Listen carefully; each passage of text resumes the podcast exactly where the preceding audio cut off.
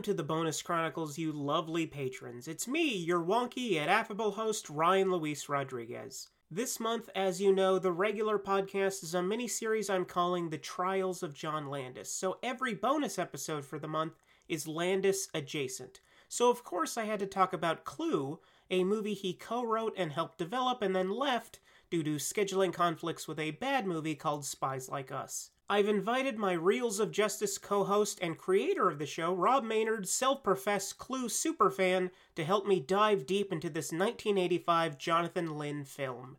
Take it away! Me. Mr. Robb Maynard, thank you so much for being on the Bonus Chronicles. Oh, thank you. Thank you for having me on the Bonus Chronicles. Now, I see I wasn't cool enough to get on the Coolness Chronicles. I'm on the Well, technically, bonus. you've been Chronicles. on the Coolness Chronicles as I well. have been. You were Yeah, in but I- Reels of Justice episode. I had to share the spotlight with those two other schmucks. I deserve my own episode. Scott White's was on the Coolness Chronicles, right? Yeah, but he was after you. Uh, Sure, but he didn't. Ha- he didn't have to. He didn't have to share the stage with anyone else. But well, it's an honor just to be here. Honor just to be nominated. Robb, what is your history with the motion picture Clue? I feel like I've been watching it since a young age. Uh, you know, they played it on Comedy Central all the time, and I feel like It's I watched it. Yeah, I feel like I watched it every time, whether it only had ten minutes left or whatever, or if it was just coming on.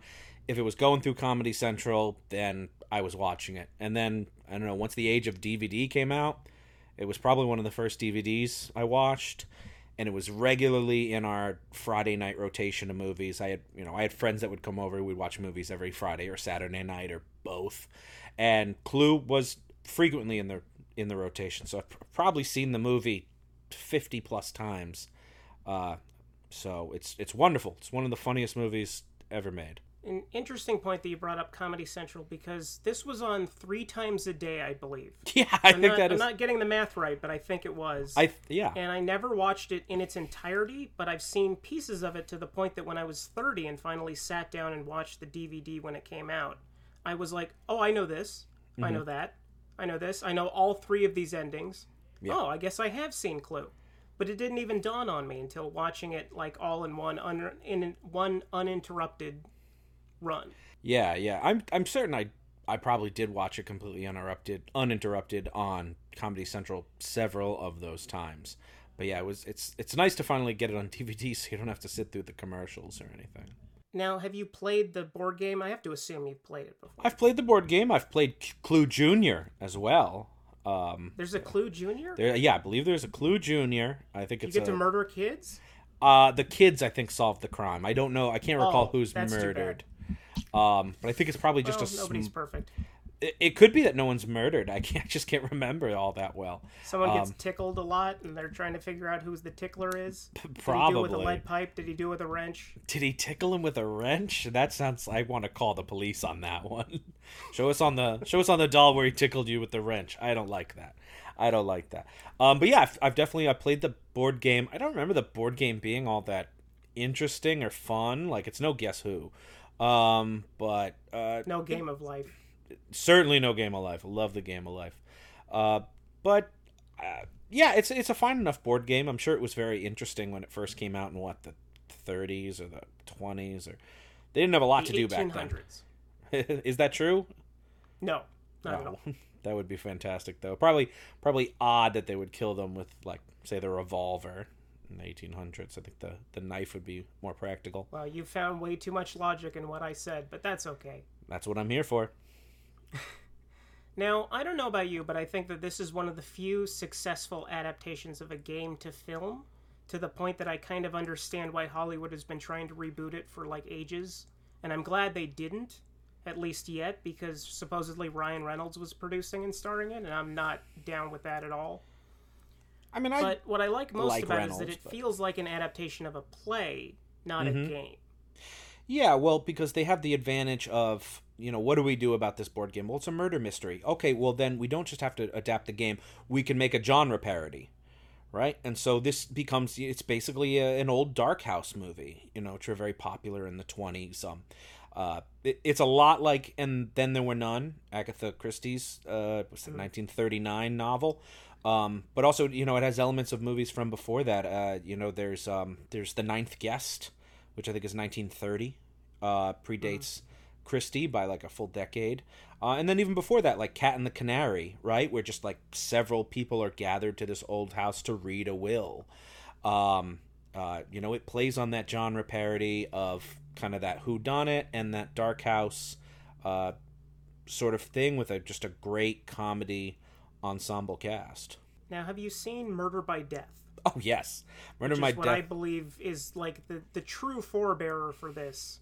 Yeah, Mm-hmm. And even though that's that's a parody, this is more straightforward. But it I cannot help but get reminded of that anytime I watch this. yeah. Murder by Death is fantastic, and anyone who hasn't seen it should just just so you could get Truman Capote captured on film is just marvelous uh, to behold. Um, but yeah, my dad Alec loved. Guinness is the blind butler. Mm-hmm. Yeah. all that stuff. Uh, what is Peter Falk as uh, Yep, uh, Peter Falk basically incre- playing Columbo. yeah, basically playing Columbo, but like uh, terrified, and he has like a lot of like sexual issues, um, like like with confidence and stuff. Uh, the cast on that's fantastic, and Mrs. White from Clue plays Columbo's girlfriend in in Murder right. by Death. What's her? I, I don't know the actress's Uh, name. Eileen. Brennan. Yeah. Um, and so she's she's you know kind of the young um femme fatale that hangs out with Columbo in there.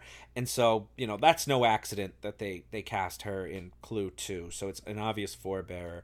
But yeah Murder by Death was one of my dad's favorites. So I know we had on VHS uh, I got it him for like a birthday at some point. Um and yeah and I watched it a lot. I, I didn't I don't think I appreciated it as much as a kid um, but growing up I, I definitely like it a lot more It was one of the first movies my parents ever introduced me to.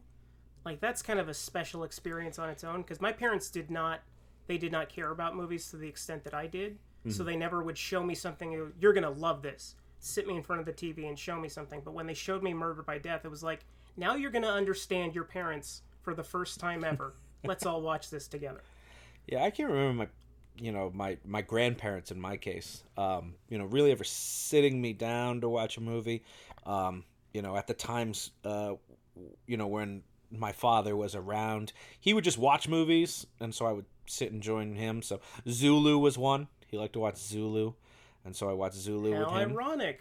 And Yeah. you ended up defending it. Uh, no, I ended up prosecuting. I was defending Gunga Din. You oh, see, I wasn't even paying attention. Uh, yeah, see, I know. That's embarrassing. Um, but uh, uh, but then another one was Murder by Death, uh, and and of course Monty Python the Holy Grail. Yeah, that one was always on. Since we got over to actors, let's talk about the cast of Clue, which is not Murder by Death, a No. movie that we shouldn't be talking about because it's not the subject of this episode. You brought it. So up. let's talk about the cast of Clue. Uh, is there a got Tim better Curry. cast in any movie? Does any movie have a better cast than Clue? I can't. Well, I mean, like Wet Hot American Summer approaches it. It approaches. gets close. Yes, I don't know that it that it outdoes Clue, It but it tickles it with a wrench just slightly, but it doesn't doesn't top it. So we have Tim Curry, Mm-hmm. who has the immortal line, I'm the butler, I buttle. we have uh, Michael McKean playing, uh, supposedly playing a homosexual man until it's revealed in one of the endings that this has all been a ruse. but is he always a CIA agent in all the endings, or is he only a CIA agent in that one ending? That's that's a good question. I don't think that it's even elaborated upon It's in the other two no. endings. Head He's canon. just there. And Mm-hmm. it's kind of like, okay, so he didn't kill anybody, and that's basically all we get. yeah. But okay, so we have Tim Curry, Michael McKean, we have the aforementioned Eileen Brennan, we Mm-hmm. have Madeline Kahn, screen goddess Madeline Kahn, uh, who uh, for some reason does not get anything funny to do, and I've never understood. No, no, she has probably one of the more famous lines in this movie of, you know, where she talks about how much she hates Yvette for sleeping with her husband. Yes, I hated her. Hated her. Hate, hate, flames on the side of my face. Heaving, flames, flames, heaving breasts. like she's, so that's one of the best lines of the whole. She kills it. She's so funny. In my defense, that's one of the alternate endings, so possibly if you don't have that scene, she doesn't have anything funny to do. Uh, oh, so was it on VHS? Did you only ever get one ending? or something like You that. You got all three, okay, but in theaters it was only the one. true. Okay, true. I would be so mad though. Just you know, with one of those simple ones, I'd want to see the ending. Obviously, that had all of them, but Yeah, I, I every single time I watch the movie and on Blu-ray they put you can either watch it randomized with a different ending every time or you can watch it with all three endings in a row. And every single time the first ending starts I'm like, "Nah, I don't buy it." Nope. Second ending, "Nah, not really." And then the third one I'm like, "That's the movie." Yeah. That's the movie. Well, That's how it should end. let's get to the uh, endings in a bit. But uh, this cast is continuing. Got Martin Mull. Yes, we do. We have Lesley Ann Warren, who everybody makes a big stink about the maid and how hot she is. Lesley Ann Warren for me, please. Thank you very much. Miss Scarlet. Yeah. Oh yeah. Yeah. Oh, Miss Scarlet so is, beautiful. you know, obviously uh, she's supposed to be uh, like a madam, so she's certainly supposed to be a very attractive woman, and she and she is absolutely, and she's pretty we funny have- too. I don't know what else she's Oh done, yeah. but no, she funny. gets she nails a couple jokes. Uh, let's see. So we have Michael McKean. Christopher Lloyd. We have Christopher Lloyd. That's right. Who for some reason, or not for some reason, I, I guess I understand why, but he's not doing the Christopher Lloyd that we know now. He's not doing Mm-hmm. the Doc Brown thing. no, He's very reserved, Mm-hmm. and especially a case that we just did on Reels of Justice, Radioland Murders, where he's all very operatic and big and loud. Mm-hmm. This is the opposite of that, and it kind of it strikes me as like that's so weird. I'm so used to seeing him doing one particular thing that he does very well. Yeah. But it's so interesting to see him kind of do it reserved. Yeah, the Jim Ignatowski is really his like his Yeah. wild character from Taxi, um, which he's so good on Taxi. Um, but yeah, when Lloyd wants to be reserved, he absolutely can be. This is a great example of it. Um, he has a small part in the second Sin City movie as well, He where he's like, yeah, he's like he's the doctor who like ever finished it. Oh, you should. I like the second Sin City movie. I mean, it's not as good as the first, but I mean, it's worth No, watching. How can you? Um, but he's like a surgeon who like resets the fingers of uh, uh, Joseph Gordon-Levitt. Yeah, sounds like that's his name. Um, and and like I think pulls bullets out of him, but he definitely resets the fingers. Um, and he's just an interesting cameo in that, and he's pretty toned down too. And then we have uh, as Mr. Body Lee Ving, who I was sitting there the entire first half hour thinking, this guy looks familiar, and I don't know what it's from. And then I looked it up on Wikipedia, and it said that he's the lead singer of the band Fear. And immediately I realized he's in the decline of Western civilization, the punk rock documentary. And there's a part at the beginning where Penelope Spheeris gave all these punk bands a a list of all the things that they have to announce to the audience to let them know that they're being photographed. And that by showing up at the show they are forfeiting their right to sue and all these other things. And none of these punk rockers took this as a serious thing so they would just add in their own like uh, withering comments about it. And i believe he reads it and goes this is fucking bullshit and then puts it down. And immediately i was like that's right that's that guy i don't know why they picked a punk rocker to play the dead body but i appreciated it nonetheless Yeah, and not the only rocker in the movie. The singing telegram uh, girl. that's right Jane Wiedlin Yeah, uh, pff, remind me of the band, right? Is uh, Go- uh, the Go-Go's. The Go Go's, yeah. Um, and she's great. I think she, she um, she's also one of the voices of the Hex Girls in one of those Scooby Doo movies, and the Hex Girls are life. So, um, yeah, she's she's phenomenal. I wonder if the uh, the maid is someone. Is she in some punk Colleen rock Camp, band she that we don't know? was not not in any bands, but she was one of the kids' moms in uh, Valley Girl, a film that I've watched several times in the past. I don't know, six months. Yeah. Uh, she's fantastic in it. Uh, and then she was in something called the Swinging Cheerleaders, which I s- assume is some kind of sex exploitation thing. I'm not sure. I don't think it's a porno, but it sounds I'm like one. hoping. No, I'm hoping it is. Um, and she's a great uh, physical comedian too, because I mean, you know, she's the body that's got to get slumped over the couch and and carried by everybody, and um, right, uh, and so she she's got a really hard job, even though she doesn't have a lot of lines in this one. Well, you want to talk about the endings? You know, that's what in- Yes, yes, interesting let's about this film is it's got the multiple endings, and yeah, I can't really wrap my head around watching this movie and only watching, say, the Mrs. White ending, you know, or the Miss Scarlet ending.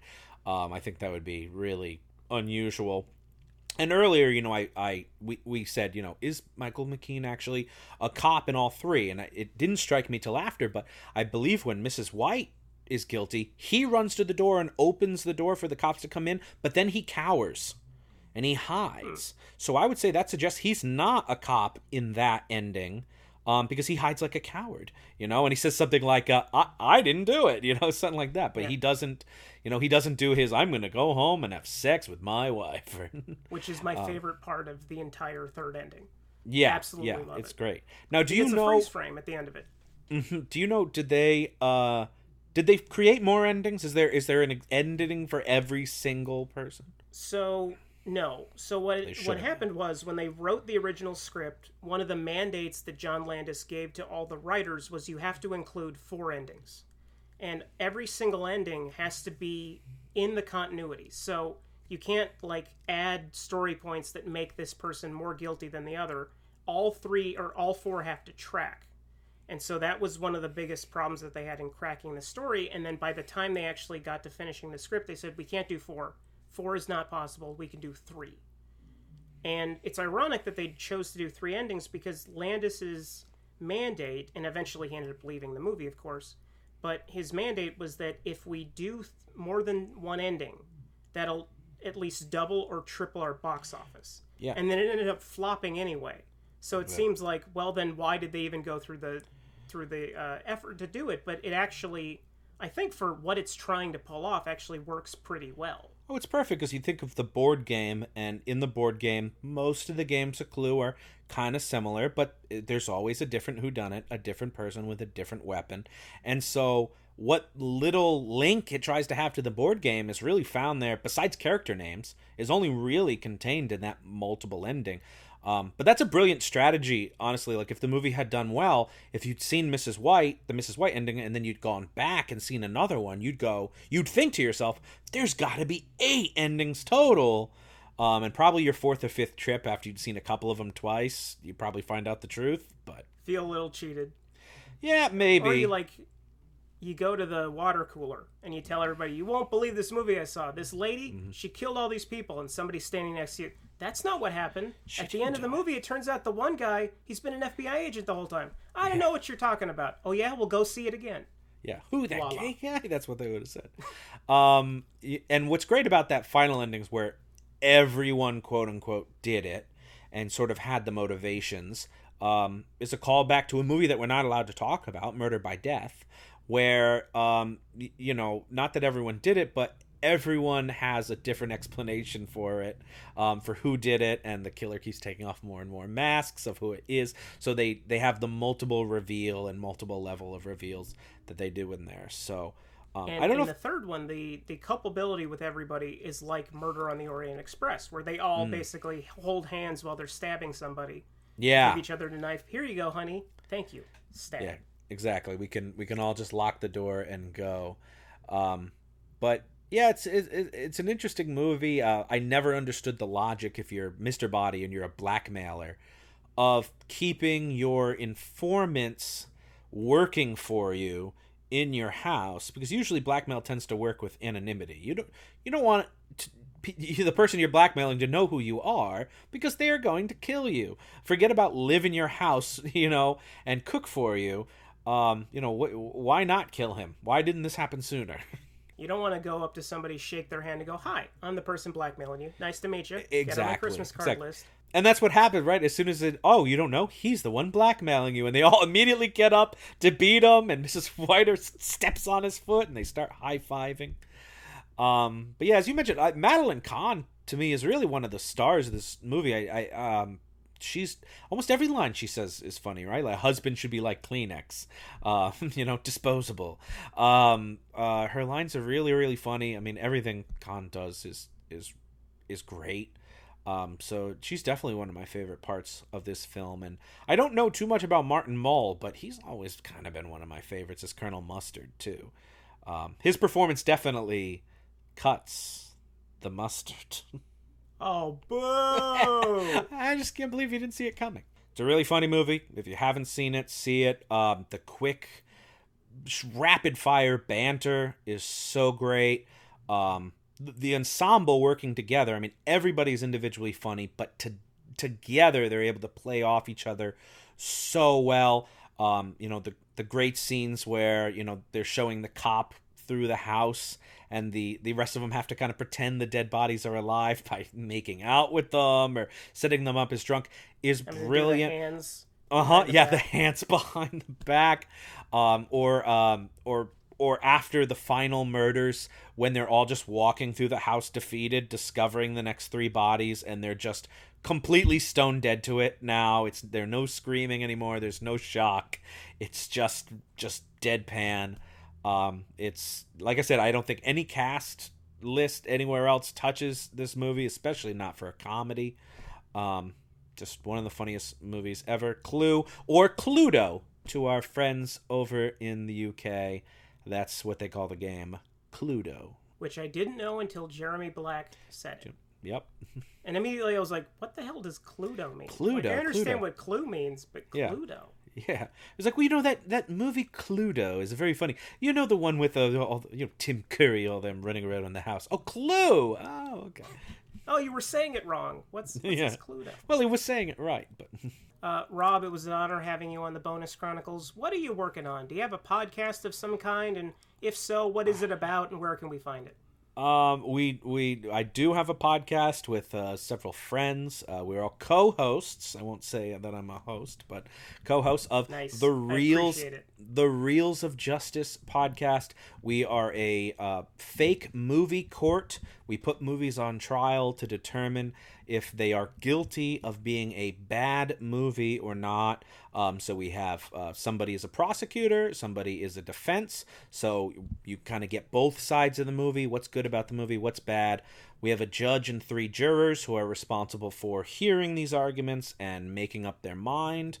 Um, and at the end, we proclaim the uh, movie guilty or not guilty. Um, we almost always have a guest defense or prosecutor, and we've had a lot of uh, uh, great guests. Jeremy Black, who we mentioned. Um, we've had Kirk Thatcher uh, of you know Muppet fame. He directed many Muppet movies and Star Trek Four. He was a producer on. He's the punk on the bus. Yep. We've had Larry Blamire of uh, you know the Lost Skeleton of Cadavra director and uh, and actor. Larry's great.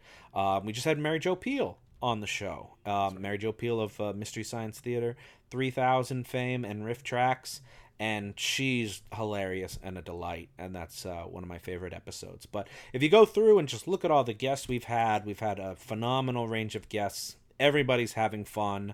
Um, and that's what about it. You know, it's a silly movie court. Um, but you should leave uh, should leave feeling like you picked up a little something, a little analysis of a movie that maybe you didn't uh, expect to hear before. Robb, thanks again. Hey, thank you. See see you on the other podcast. My thanks to Robb for stopping by. Next week, we wrap up the Trials of John Landis bonus chronicles with a deep dive into two television movies that Landis directed in the early 2000s after being sentenced to director jail, which aired as episodes of a Showtime series called Masters of Horror. I'm speaking, of course, about Deer Woman and Family. So until then, take care, and thank you for being a subscriber.